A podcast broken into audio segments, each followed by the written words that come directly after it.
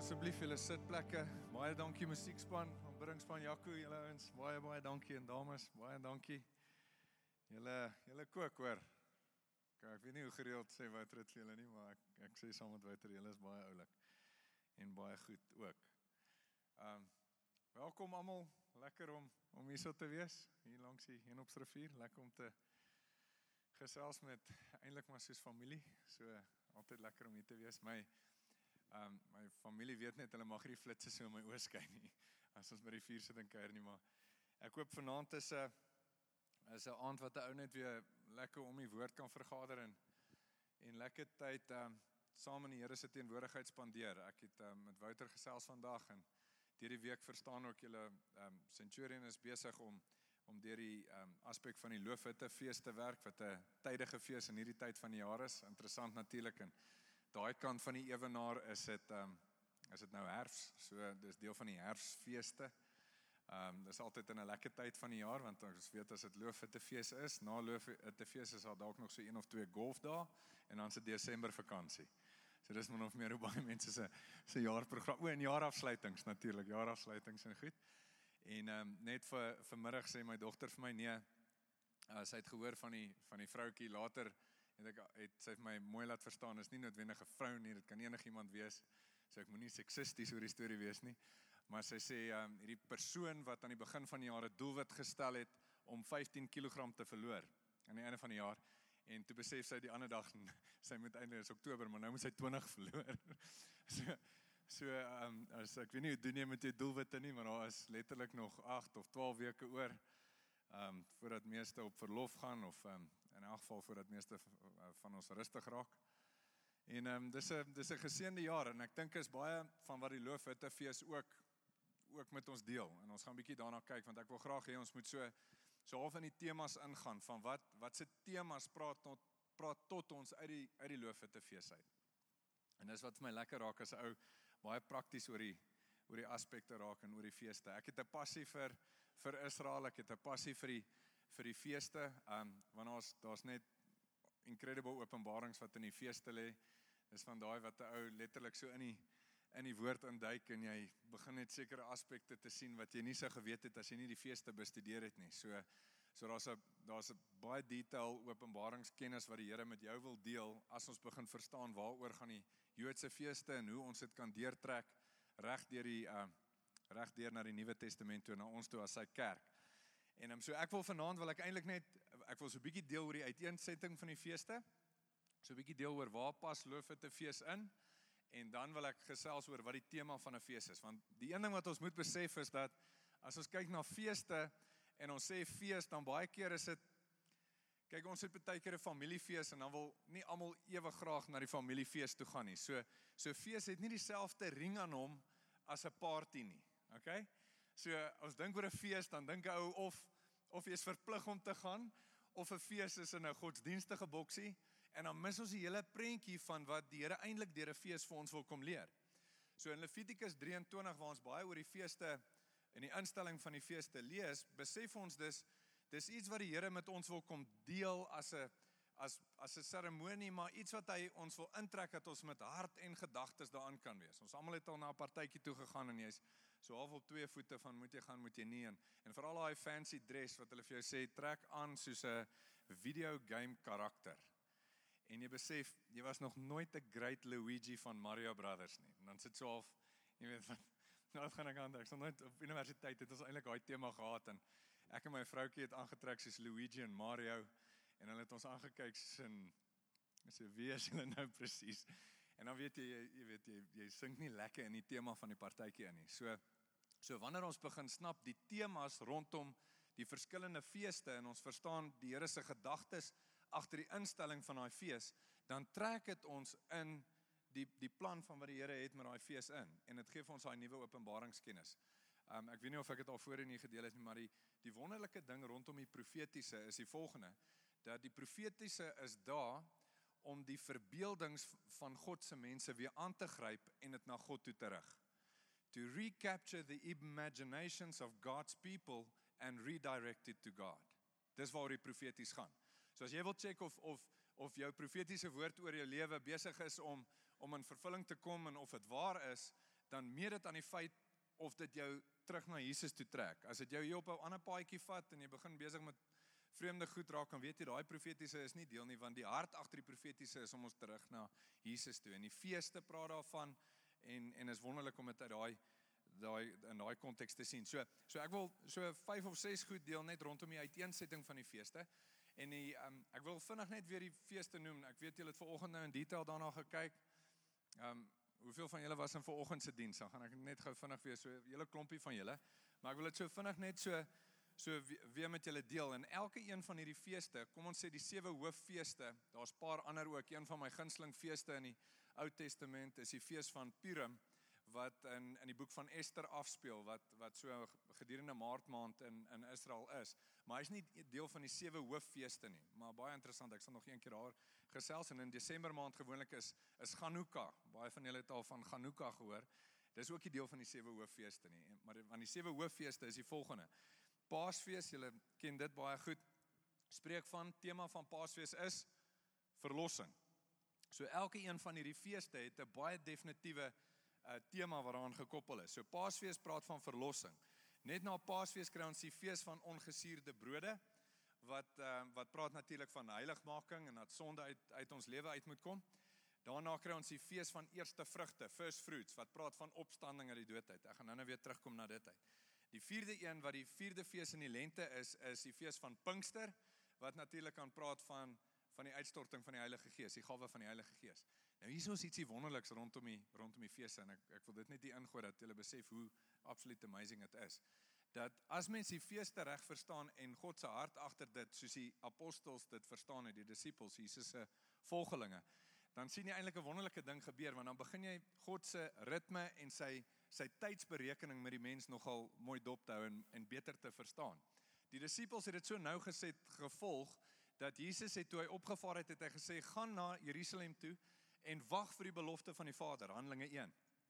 Toe gaan hulle en is asof hulle daai tydperk deurgewag het en met 'n verwagting na die fees van van uh, eerste vrugte is dit letterlik die die dae en tyd het hulle afgewag en die volgende dag so ek dink dit was omtrent 49 ek's nooit seker presies hoeveel dae nie maar uh, ek dink is 7 weke 7 7 dae is 49 en die volgende dag omstreeks 9 uur as ons as ons die tydperk in die in die in die boek van Handelinge reg lees. Die volgende dag is die is die Heilige Gees uitgestort op die disippels soos hulle gewag het in die bokkamer. So so die Here is baie spesifiek hoe hy ook kyk na die feeste dat ons ook God se ritmes en sy tydsberekening rondom sekere aspekte kan sien. En is veral nogal interessant as 'n ou dan dink oor die feeste wat nog nie vervul is nie. En dis die volgende 3. Dit is die Hersfeeste of in in die suidelike halfrond die Lentefeeste, maar dis nou in Israel, so dis Hersfeeste. So dis die fees van trompette, the feast of trumps wat in uh die Jode praat van Rosh Hashanah. So so die fees van trompette praat praat van 'n waaksaamheid. Dit praat van oordeel en interessant genoeg, dit praat ook van die wegraping. So ek gaan nou nie in detail daarin nie, maar as as as die wegraping vir jou vreemd is, dan dan moet 'n ou die Bybel deurlees van die begin tot einde want ek weet nie wanneer dit gaan wees nie, maar dit is nie 'n onskriftuurlike ding nie. As jy weer herinner aan Elia wat weggeruk is in die hemele, uh, 'n paar ander manne wat wat uh, wat daai getuienis het. So dis nie 'n vreemde skriftuurlike ding nie. 'n Ou trap net in sekere strikke as jy begin sê wanneer en hoe dit moet gebeur. Dan dan's mens nogal geneig om om dalk jou eie eie gedagtes daar te voeg. Maar maar so die fees van trompette praat van die trompetgeklank wat Tessalonisense dan sê in die in 'n oogwink, so in 'n split sekondes, ek dink hulle sê dis iets soos 'n sesde van 'n sekond.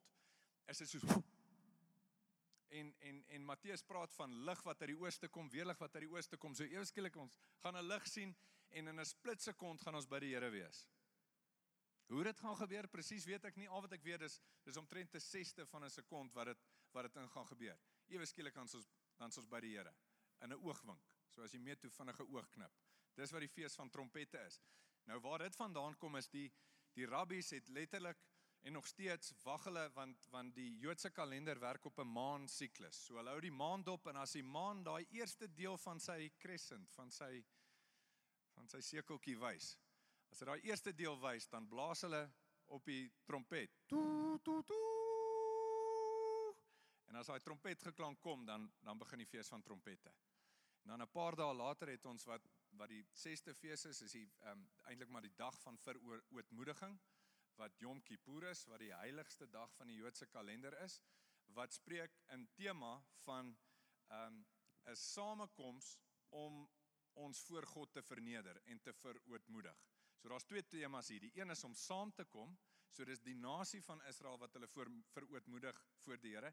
Nou ek weet nie wie van julle hou van van global gebeure um, internasionale gebeure en tipe van goed nie, maar as as mens dop hou wat op Yom Kippur in Israel gebeur, op hulle snelweë is omtrent nie 'n kar wat beweeg nie.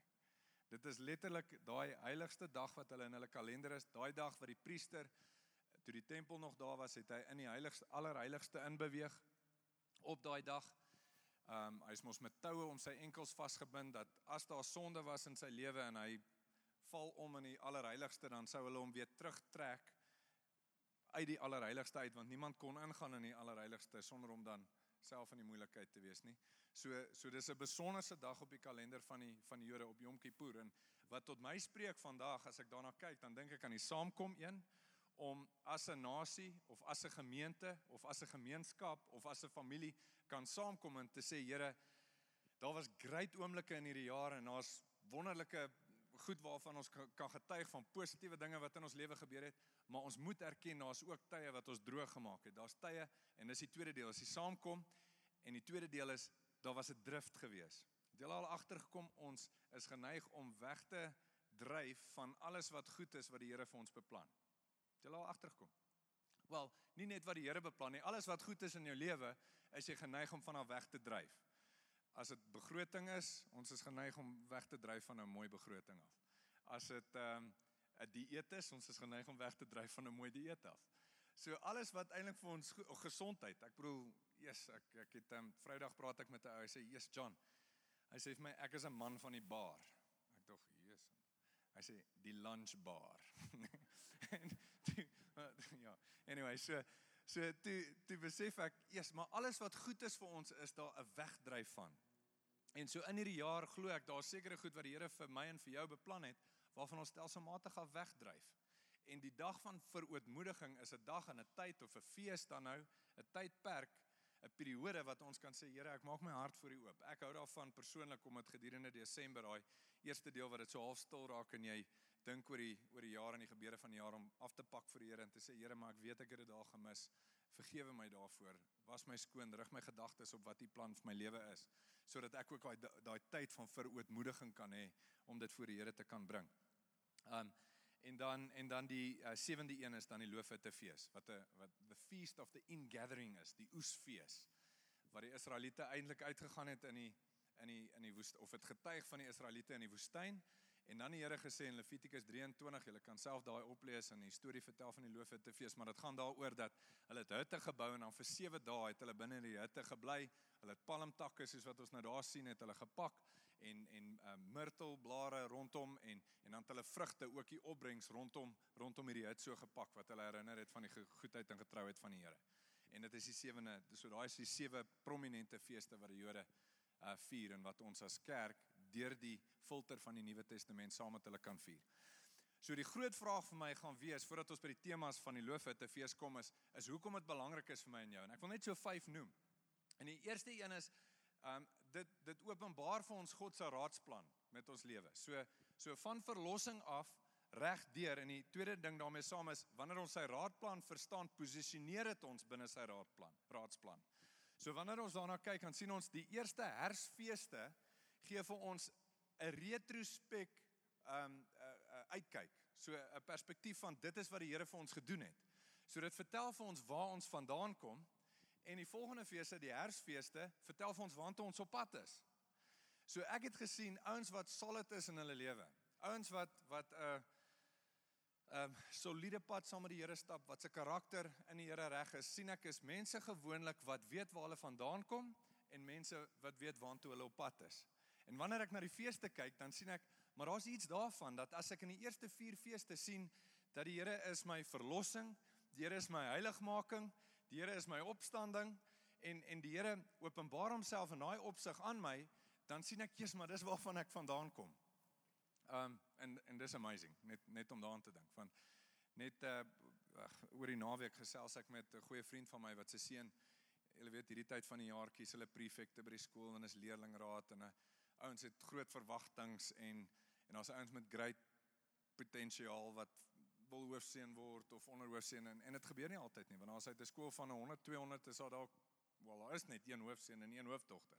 Maar daar's al baie keer hierdie verwagting om op die leerlingraad te wees en so en so het hierdie vriend van my se seun dit nou nie gemaak nie en ek besef weer eens dat dis in daai praktiese goed wat ons uitgedaag word in ons lewe van hoe diep wil ons gaan en waar lê ons anker? Waar lê ons identiteit? Want die oomblik toe hy besef sy identiteit lê nie in sy skool of in die feit dat hy uh, gekies is of die prestasie bereik het om gekies te word nie. Sy identiteit lê dieper in dit dat hy verlos is deur die deur die Here, dat God se heiligmaking is en dat die Here sy opstanding is. En dit wys vir jou waar hy vandaan kom, so hy kan sy paadjie self uitkap vorentoe saam met die Here in terme van waartoe hy op pad is. Um en dit gee vir ons daai great uitkyk dat beide beide die verlede en ons toekoms is in die Here want hy is die God wat is en wat was en wat kom. Hy is Immanuel God nou met ons wat Tabernakels ook van praat. Maar hy is ook God wat saam met ons was toe toe die Israeliete deur die deur die woestyn gegaan het. Hy is ook jou God wat by jou was toe jy in die moeilikheid was, toe jy hom vertrou het vir deurbraak finansiëel, toe hom vertrou het vir kinders en toe jy nie kinders kon kry nie, toe hom vertrou het om vriende te maak en jy kon nie vriende kry nie, het hy vir jou deurgekom. So hy die God wat was in jou lewe en jou fondament is in hom en jy kan teruggaan na 'n tyd en plek waar jy jouself ten volle vir hom oorgegee het. Hy's nou by jou, maar hy's ook die God wat in jou toekoms ingaan. En dis waaroor die die laaste 3 die drie feeste vir ons rigting gee. So kyk gou vinnig in Deuteronomium 23. Ek het um, eintlik baie min tyd om baie baie great goed te deel vanaand. Um Maar Deuteronomium 23, ekskuus, 32. Deuteronomium 32 vers 8 sê die volgende. When the most ek lees hier in Engels, when the most high divided the inheritance to the nations, when he separated the sons of Adam, he set the boundaries of the people according to the number of the children of Israel. For the Lord's portion is his people. Jacob is the place of his inheritance. Sê saam met my, ek is die erfenis van die Here. Ek is die erfenis van die Here. I'm his portion. He found him in a desert land and in the wasteland, a howling wilderness. He encircled him, he instructed him, he kept him as the apple of his eye. As an eagle stirs up its nest, hovers over, over its young, spreading out its wings, taking them up, carrying, carrying them on its wings, so the Lord alone led him and there was no foreign god with him. En dis waarvan tabernakels praat. Tabernakels praat van hierdie feit dat as ons terugdink aan wat in die woestyn gebeur het, dat in die middel van droogte, in die middel van 'n knyp, het die Here gekom en hy het deurbraak gebring en hy het gelei en hy het voorspoed gegee en hy het versorging gegee en hy het beskerming gegee. So so dit posisioneer ons binne daai geskiedenis van waar ons vandaan kom van die Here se beskerming en versorging na waartoe hy op pad is. Kyk gou hierson na waartoe hy op pad is. Ek wil dit vinnig lees want dit is eintlik amazing is binne 'n profetiese skrif in Sagaria. Um Sagaria sê dit eintlik baie baie awesome want dit praat ook hier van die nasies wat na die Here kom in loofhutte fees in vers 16 van hoofstuk 13 in Sagaria. And it shall come to pass that everyone who is left of all the nations which came against Jerusalem shall go up from year to year to worship the King, the Lord of hosts, and to keep the Feast of Tabernacles. And it shall be that whichever of the families of the earth do not come up to Jerusalem to worship the King, the Lord of hosts, on them there shall be no rain. So hier is die profetiese ding van jaar op jaar gaan hierdie fees van tabernakels vir ewig gevier word in Jerusalem vanuit Jerusalem uit en elke nasie gaan dan 'n uh, verteenwoordiging stuur om die Here te aanbid saam met die fees van tabernakels en dit veroorsaak 'n sekere vorm van voorspoed in daai nasie. Dis wat die profeet vir ons sê in die in die toekoms voorlê. So ons het hierdie prentjie van 'n posisioneer ons in ons identiteit, maar dit vat ons in 'n rigting in van wat die Here in gedagte het um vir ons vorentoe. Um en dan wil ek net twee nog noem van die uiteensetting van die feeste. Is dit gee 'n ritme of 'n siklus of 'n struktuur vir ons? Die hele boek van Johannes is geskryf rondom die feeste en rondom wonderwerke van die Here, rondom sy openbaring van wie hy is. So hy hy hy sê ek is die brood van die lewe. Ek is die weg um, ek is die weg, die waarheid en die lewe. Hy sê ek is die lig van die nasies. Johannes is so gestruktureer rondom dit en en en hierdie gebeurtenisse baie van dit gebeur by feeste.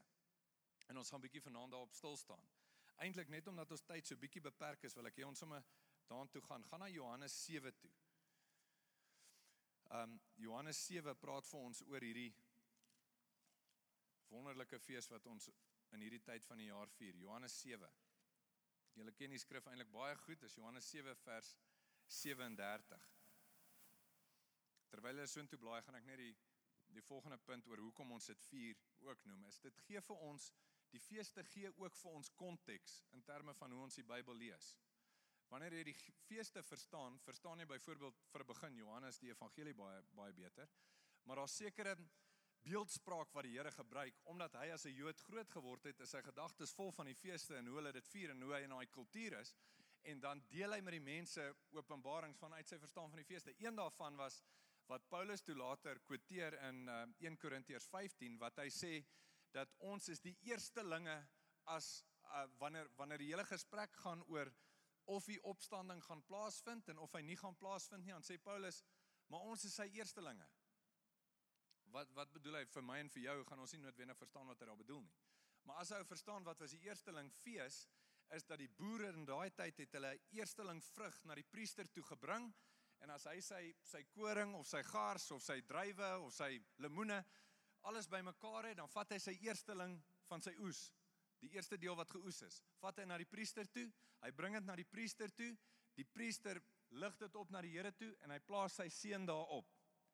En wanneer die priester se seën op daai eersteling vrug is, dan is die hele oes van daar af geseën.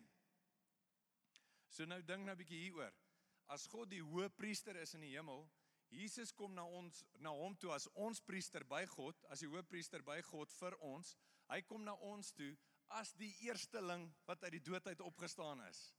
En omdat hy heilig was, heilige lewe het op aarde, geen sonde, geen geen probleem in sy lewe nie, aanvaar God die eersteling oes en hy seën dit. En omdat die eersteling oes geseën is, is alles wat daarna kom in Christus ook geseën en aanvaar.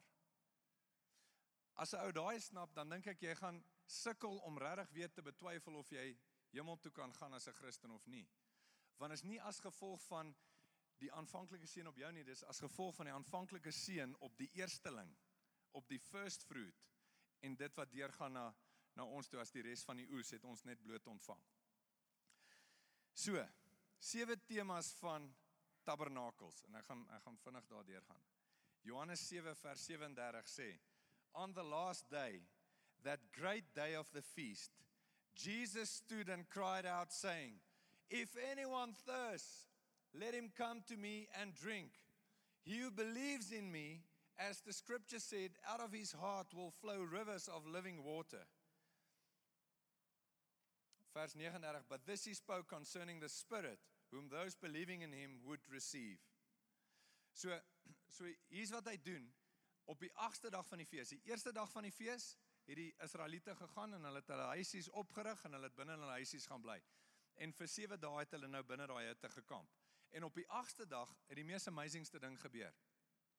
Letterlik 10000de mense het deur die strate van Jerusalem en wat daai tyd nie vreeslik groot was nie, maar letterlik duisende van hulle aanbidders het na die Temple Mount, die Tempelberg toe gegaan om daar offerande aan die Here te bring, saam met ander volke wat ook genooi is tydens die fees van tabernakels, nê, nee, wat wat nogal amazing is. Dan het hulle by die uh, by die by die uh, altaar gekom en dan die priester gegaan en hier is die wonderlike ding wat ons in hierdie konteks moet verstaan. Die priester het gegaan en hy het 'n uh, 'n uh, hele kom, 'n hele groot bak vol liters en liters water uitgegiet. Nou onthou nou, hulle het nie opgaar damme in daai tyd gehad nie. Dit het 7 maande laas gereën nê? Nee? So dis en die van julle wat daar in Israel was, ek bedoel dis droog. 7 maande laas gereën, die vroeë reën het dalk nog nie gekom nie en en hulle kom eintlik in geloof en hulle kom met water en giet daai water oor die altaar uit op die 8ste dag van die fees. 7 dae is verby van die fees en die 8ste dag, that great day of the feast, kom die priester en met 'n gejubel en 'n gejuig, vol van joy, vol van vreugde, giet hulle dit as 'n offergawe voor die Here uit. Hoekom? Om te sê Here, U is ons voorsiening en U is ons bron. En hulle gee daai water vir die Here uit as 'n as 'n as 'n offergawe aan hom. En in die middel van dit kom Jesus en hy sê on the last, last day of the feast Jesus came and said if anyone thirsts let him come unto me and out of his belly living water will flow. In die middel van woestyn wat rondom ons is, in die middel van 'n droë tyd, kom ek en as my oë na God gerig is, kom hy in riviere 'n konstante vloei van sy genade en guns en salwing in my lewe begin uit te vloei. En dis die prentjie van die loofhutte fees wat ons moet sien. Die temas is die volgende. Eerste een. Um is die beskerming en voorsiening deur die woestyn waarvan die palm en die myrtel getuig dat die Here sê die son sal jou nie brand nie en die maan sal jou nie kwaad aan doen nie. So in al die tyd wat hulle deur die journey was van die woestyn. In al die tyd wat jy in jou journey was gedurende 2016, 2015, 2014 het die Here jou tot op hierdie plek gebring dat jy kan sê met 'n palm en 'n myrtel Here, U is my beskerming elke keer wat ek in my kar klim, elke keer wat ek my kinders by die skool aflaai, elke keer wat ek uitstap daar buite, die feit dat ek hier sit vanaand, soos Joyce Meyer sê, that your biggest testimony is die feit dat jy kan getuig, Lord, I'm still here. Ek weet nie wat jou getuienis is nie en hoeveel keer die vyand dalk al probeer het om jou lewe uit te wis nie of of of jou lewe te vernietig nie. Die feit dat jy hier sit vanaand met 'n vreugde in jou mond wat sê Here, saam met hierdie fees getuig ek vanaand dat U my beskerming en my verlossing is, beteken dat jy 'n getuienis vir die Here het in dit. En dat jy sy loofhutte fees kan vier met 'n palm en 'n myrtel van dankbaarheid wat sê Here, ek is dankbaar vir die groot goed, maar ek is ook ontsettend dankbaar vir die klein goed, want as ek net gaan dankbaar wees vir die groot deurbrake, kan ek nie so baie dankie sê nie, want die groot deurbrake kom net nou en dan maar as daai elke dag se dankie vir die elke dag se blessings. Vir die pronitro wat jy in die oggend kan eet, vir die feit dat jy kan hoor, kan sien, kan ry, kan al daai klein blessings waarvan ons vergeet. Die feit dat jy kan opstaan in die nag as jy moet 'n draai gaan loop. Al daai goed wat ons as van selfsprekend aan ervaar, is die palm en die myrtel waarvan ons getuig van God se deurbraak in ons lewe. Selfs al is dit droog en is dit 'n woestyn. Here, vanaand sê ons, dankie vir die basics in ons lewe gee ons 'n hart van dankbaarheid. Want dis dalk die toegang tot 'n volgende vlak van geestelikheid en 'n volgende vlak van krag wat U in ons lewe wil vertrou as ons hierdie nuwe platform van dankbaarheid kan uitleef. As U uit ons hart uit kan hoor ons is dankbaar vir die basics, kan U ons oprig tot meer in ons in ons in ons geestelike lewe. Die tweede een is vreugde saam met blydskap wat baie dieselfde as die eerste een is, maar dit gaan oor die spesifieke voorsiening want hulle daai vrugte gaan hang. So om vir daai spesifieke voorsiening en die opbrengs in jou jaar, die die vrug van jou hande, die werk van jou hande wat die Here wil seën, om dit na die Here toe te bring. Maar ook die die oes, want ons elkeen is geroep om te werk in die die Here stap ons op 'n stadium saam met sy disippels en hy sê die arbeiders is min, die oes is groot, maar die arbeiders is min. So so dit wat ek kan sê hierdie jaar het ek saam met u gewerk om 'n oes vir u te bring. Dit is waar die vrugte gaan wat ek hang op die kant van hierdie van hierdie hut vir my om dit na die Here toe te bring met joy. Die derde een is dis 'n tydelike ding. Volgende Sondag as ons hier kom is hierdie hut nie meer hier nie. Of dalk is ek weet nie Dorrie, miskien. Maar maar maar die hut is 'n tydelike ding. So die loofhutte fees getuig. Nou hier is ons 'n daar's so 'n klein kinkel in die kabel want dit want dit getuig van 'n tentwoning wat ons het. So die van ons wat op 'n great plek in ons lewe is en en en alles voel asof dit net lekker is. Jy's in daai great comfort zone. Dit gaan goed jy het jou ek bedoel jy's 45 maar jou pensioen is al amper groter as meeste ouens se salarisse. Dit gaan goed met jou, jy's in 'n baie lekker gemaksone.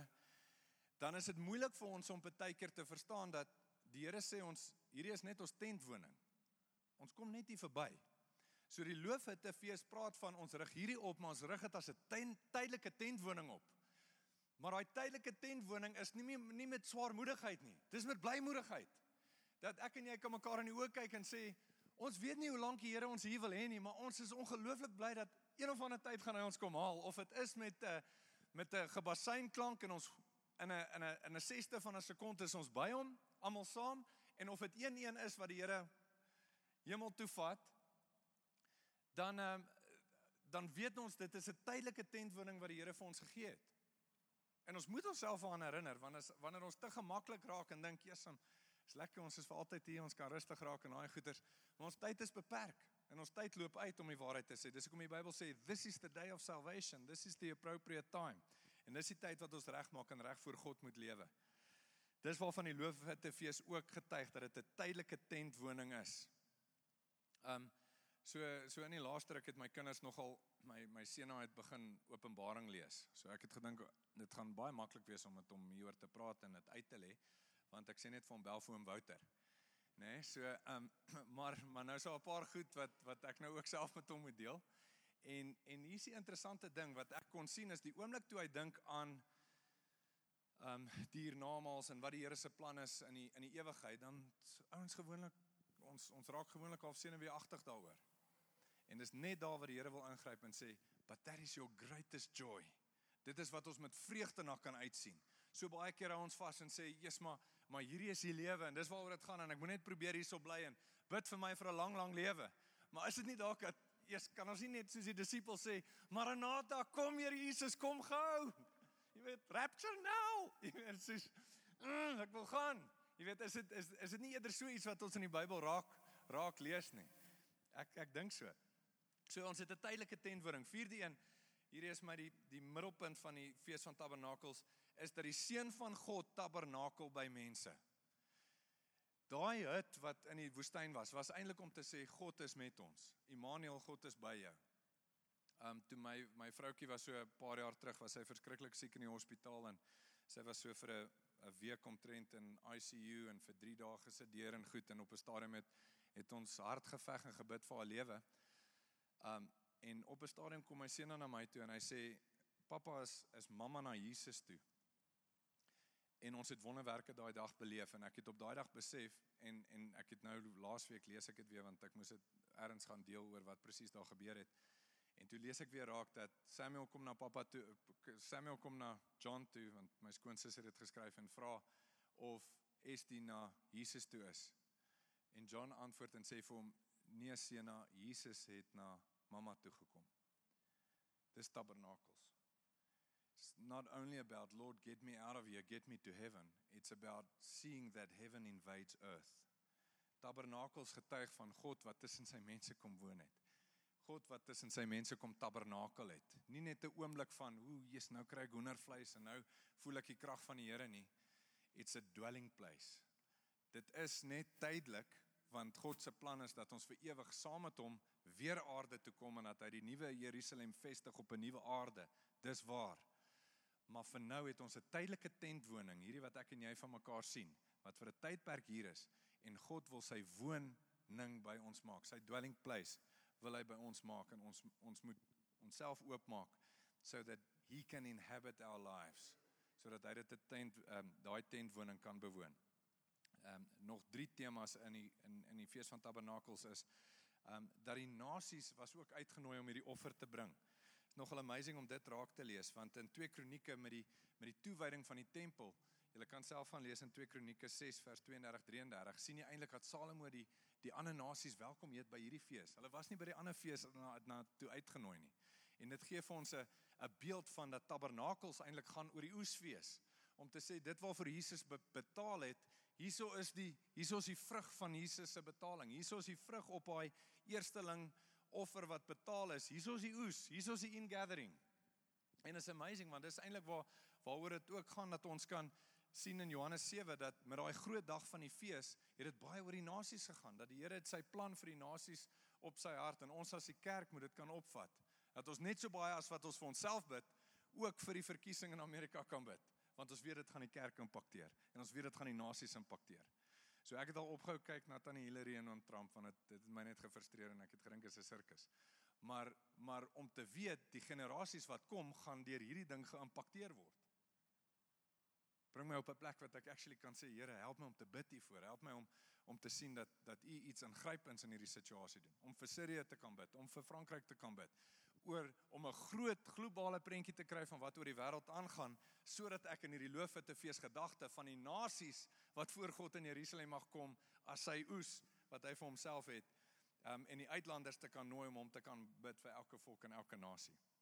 Ek en dan die laaste twee temas van die loofete fees is wanneer ek niks het om te gee nie. Getuig die loofete fees van as ek niks het om te gee nie om myself te kan bring. En toe ek ver oggend daaroor dink, toe dink ek, "Jesus, dis amazing. Ek het skoon hoendervleis gekry en onmiddellik met my vrou dit gedeel." Jesus sê op 'n stadium, "Kom na my toe almal wat moeg en oorlaai is en ek sal vir julle rus gee." Het jy al mooi daaroor gedink? Wat hy sê is, "Kom na my toe, Jy's moeg en oorlaai. As ons moeg en oorlaai is, wat hoeveel het ons om te gee? Ons het letterlik niks om te gee nie. Eintlik min in die in die minusse in. So we've got nothing to give. Maar die Here sê kom na my toe as jy moeg en oorlaai is. Ek weet jy het niks om te gee nie. En dan sê hy maar en dan sal ek vir jou rus gee. And I will give you rest. For my yoke is easy and my burden is light, né? Nee? Selfs met die loofete fees. As ek niks kan bring na die Here en ek kan niks gee nie, kom gee ek myself. En wanneer ek myself gee, is God se belofte terwyl die loofete fees is dat ek sal vir jou dit gee wat riviere van lewende water is wat 'n konstante vloei in jou lewe sal bring wat die vervulling van die Heilige Gees van praat. So wanneer ek niks het om te gee en ek het 'n honger wat Psalm 42, ek wil dit net vinnig lees. Psalm 42 van praat. Ehm um, julle ken dit goed, soos 'n hert wat smag na waterstrome, smag my siel na U, o Heer. Dink aan die konteks weer, tydens die fees, niks gereën nie, woestynomgewing en die ouens kom en hulle giet die bietjie water wat hulle het, giet hulle uit. En die Here sê hierdie hart word weerspieël in dieselfde manier ouens wat honger is en sê Here, gee my gees. Geef my Heilige Gees. Ek is leeg binne in my sonder U. Maar as U Gees uitstort, dis dan wanneer daar 'n konstante vloei in my lewe is. En dan die laaste een is um, tabernakels in terme van die tempo, ritme en siklus van die Here in 'n jaar is die laaste fees van die groot feeste in 'n jaar, die sewende fees. En dan ook is daar sewe versteek binne hom want dit was vir 'n week lank vir 7 dae. En is op daai 8ste dag wat dit gebeur in Johannes 7. Het julle dit opgelet? 7 dae fees. En dan sê hy on the last day of the feast, wat die 8ste dag is, dis 7 + 1, dis nadat alles voltooi is. En daarvoor is my verwagting vanaand vir vir ons profeties is nadat nadat die Here 'n paadjie gestap het met jou. Vir, dit was dalk 8 jaar vir party. Dit was dalk 3 wat vanaand hier sit, 'n 3 jaar tydperk. Dit is dalk 'n tydperk wat 'n generasie duur. Maar ek wil vanaand dit losmaak oor jou dat daar's 'n daar's 'n voltooiing en daar's 'n volbring in jou lewe. Daar's 'n siklus en 'n ritme wat die Here in 'n nuwe rad en in 'n nuwe puls kan sit vanaand en en die Here wil ons eintlik in dit innooi in sy ritmes vir ons lewe.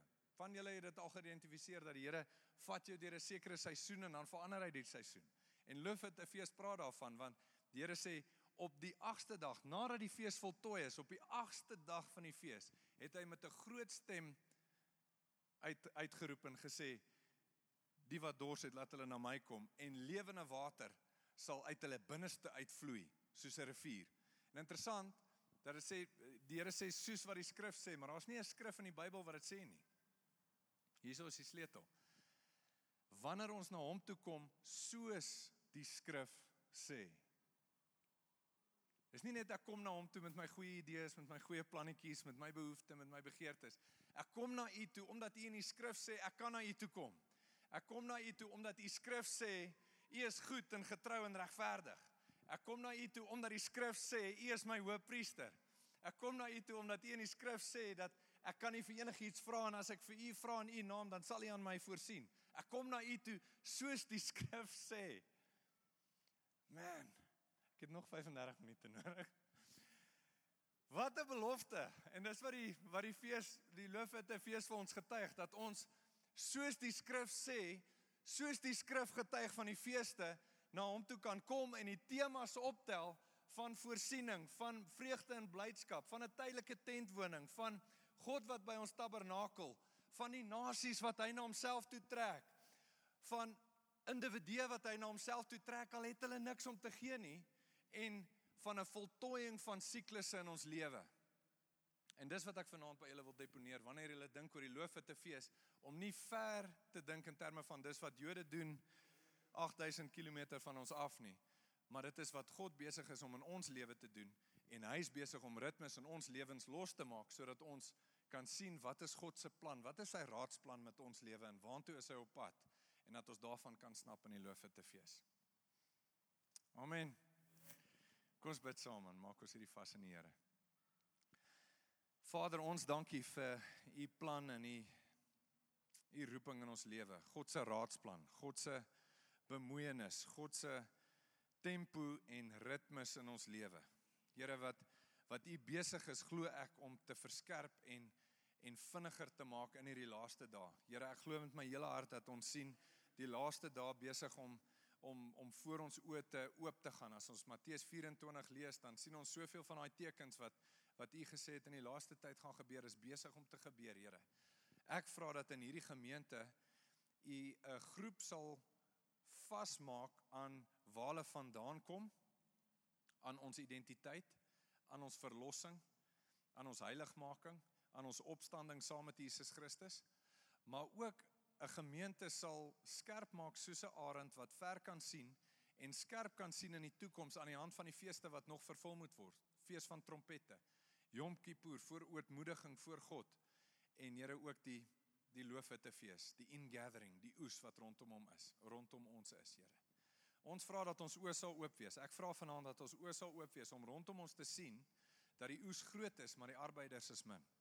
So ek vra vanaand Vader vir besigheidsmense in hierdie plek. Ek vra vir vir die wat grafiese ontwerp doen, ek vra vir die wat wat groot drome in die besigheidswêreld dink, wat in onderwys is, wat in die bediening staan, wat op verskillende areas areas besig is om uit te werk, maar watter kontribusie kan ons maak tot die groot oes? Here dat U dit in in momentum sal bring. Dat U dit spoed sal gee.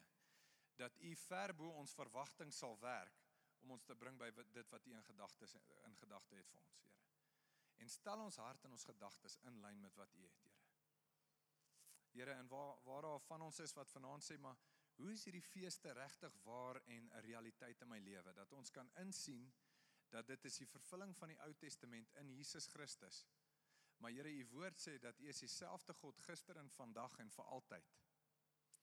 En hemel en aarde kan verbygaan, maar U woord bly vir altyd bestaan vra ek dat ons dit kan vasmaak en soos wat U stukkie vir stukkie vir ons openbaar, soos wat U Paasfees vir ons oopmaak, soos wat U first fruits vir ons oopmaak, soos wat U ongesuurde brode vir ons oopmaak, vra ek dat U deur elkeen van daai temas, elke een van daai simboliek met ons in ons harte sal praat en dat U ons deur die feeste na U toe sal trek as die lewende God, dat ons nie in 'n religieuse vorm sal versink nie, dat ons nie in 'n godsdienstige formaat sal stagneer nie, Here maar dat ons deur die lewe wat U in die feeste geberre het vir ons om te openbaar in hierdie tyd dat U dit so sal doen.